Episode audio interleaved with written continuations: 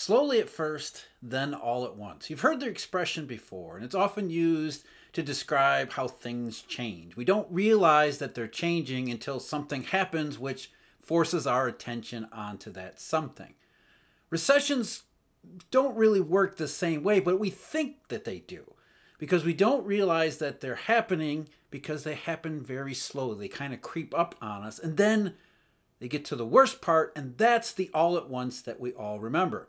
Going back to 2008, the first half of the Great Recession was basically hardly any. I mean, there was still an argument about whether or not there was going to be a recession, and a legitimate one. At least it seemed to be a legitimate one, because as I bring up all the time, the NBER said we looked at the data and it didn't look all that bad until all of a sudden it actually did, as if the rug was just yanked out from under the entire economy. Well, that wasn't the case. The recession was building all the while, the crisis was building all the while it's just that many people didn't really get forced into noticing it until the worst parts hit. So we associate recessions with the worst parts without realizing that there are there's really usually a very slow build up to it. And it's really it comes down to trying to figure out where does that go from slowly at first then all at once. What is that transition from the transition into the worst part of the recession? Well, we, we're getting all sorts of warning signs that tell us that maybe we're in that part where it's it's been slowly at first and we're moving toward the the dreaded all at once. Um, WTI is back in contango again. Remember WTI and contango last December told us what to expect about China reopening, about the global economic situation, not really a soft landing, all the oil that ended up into crude storage. Then the market rebalanced, everybody said things are going right more supply factors than demand, which we'll talk about a little bit later. But yet here we are. As I sit, the WTI curve is now a nickel, five pennies, into contango in the front two contracts when it should be nowhere near. That's a that's a possible suggestion about getting toward all at once. As is what Home Depot said yesterday. Home Depot reported very sobering results. Sobering results. Here's what the Associated Press had to say about Home Depot. After years of explosive growth during the pandemic, Home Depot's revenue during the first quarter fell short of expectations, and the company cut its profit and sales outlook for the year, sending shares lower at the opening bell. Home Depot on Tuesday projected its first decline in annual re- revenue since 2009 in the aftermath of the housing of the bursting of the housing bubble and the financial crisis. Now you could say well, Home Depot, that's just housing, which has had a rough time. Uh, they benefited obviously from the supply shock, consumer prices, especially in lumber, which the company cited.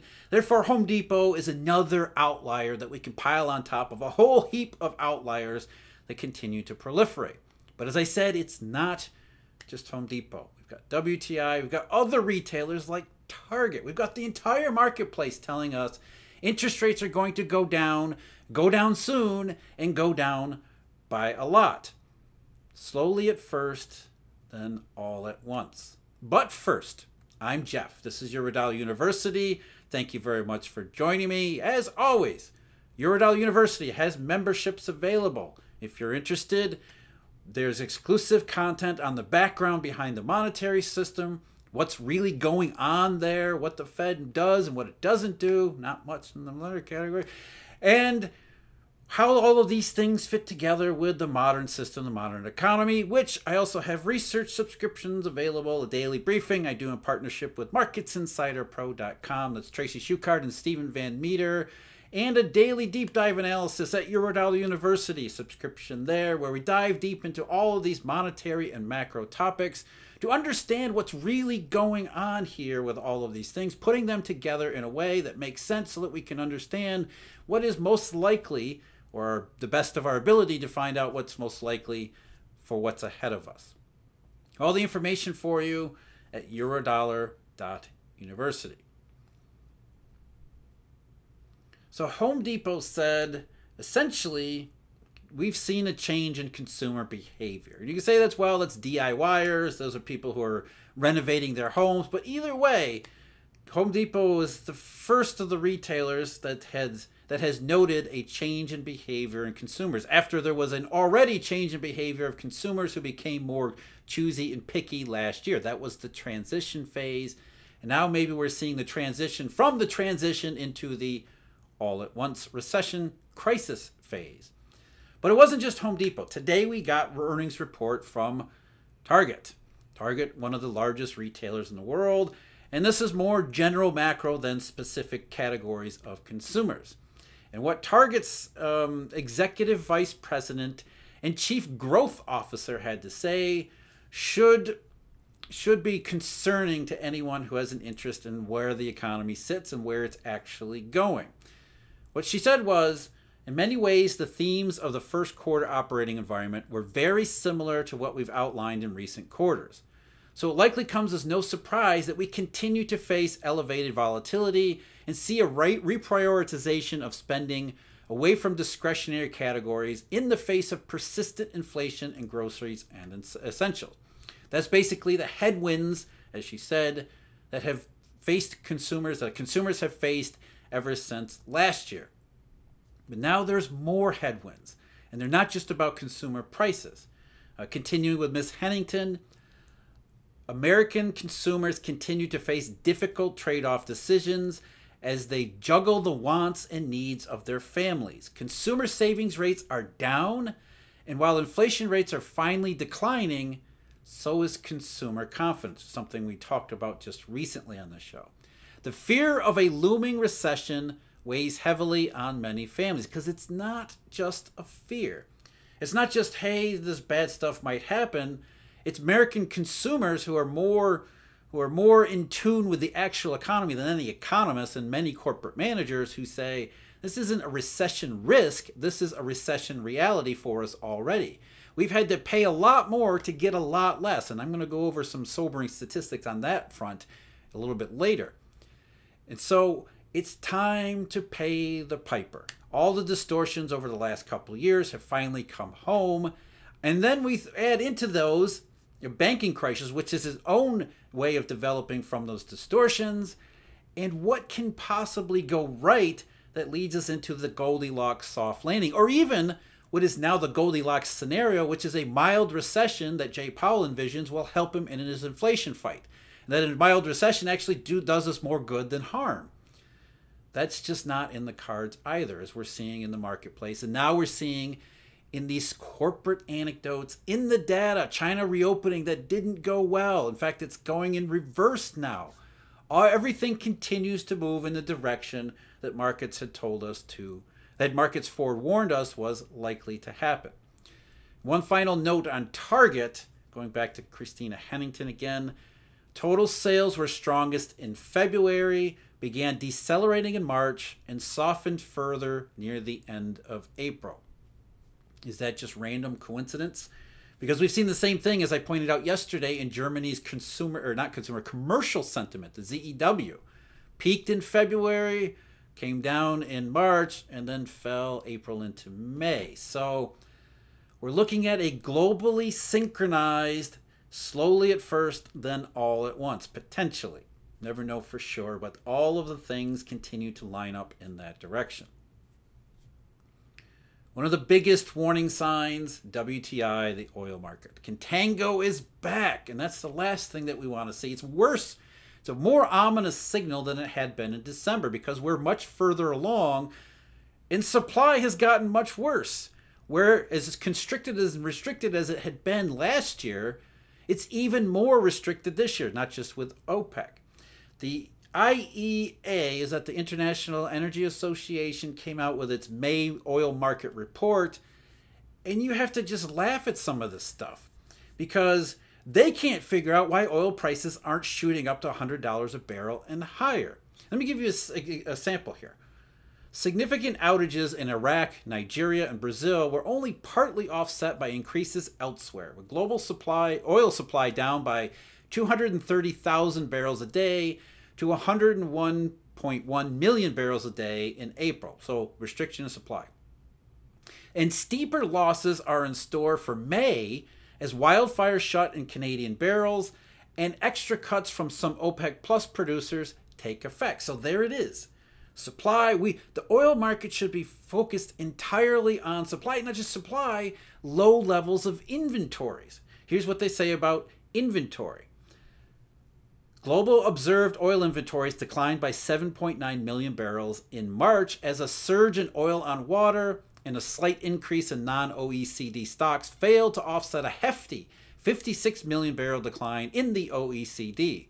Led by a sharp draw on products, OECD industry stocks fell to a six month low of 2,753 million barrels, which is 2.7 billion barrels, to 89 million barrels below their five year average. Preliminary April data show a build in on land inventories and a draw in, uh, in oil on water. Basically, supply is going down, it's restricted, and there is not a whole lot of inventory, a whole lot of spare inventory in any place around the world. Oil should be screaming higher, especially when you consider, according to the IEA, demand is set to rebound substantially in the second half of this year. Back to the report. World oil demand is forecast to rise by 2.2 million barrels per day year on year in 2023 to an average 102 million barrels per day, 200,000 barrels per day above last month's report. So they raised oil demand. Get this part. China's demand recovery continues to surpass expectation, with the country setting an all time record in March at 16 million barrels per day surpass expectations? Where are they getting this from?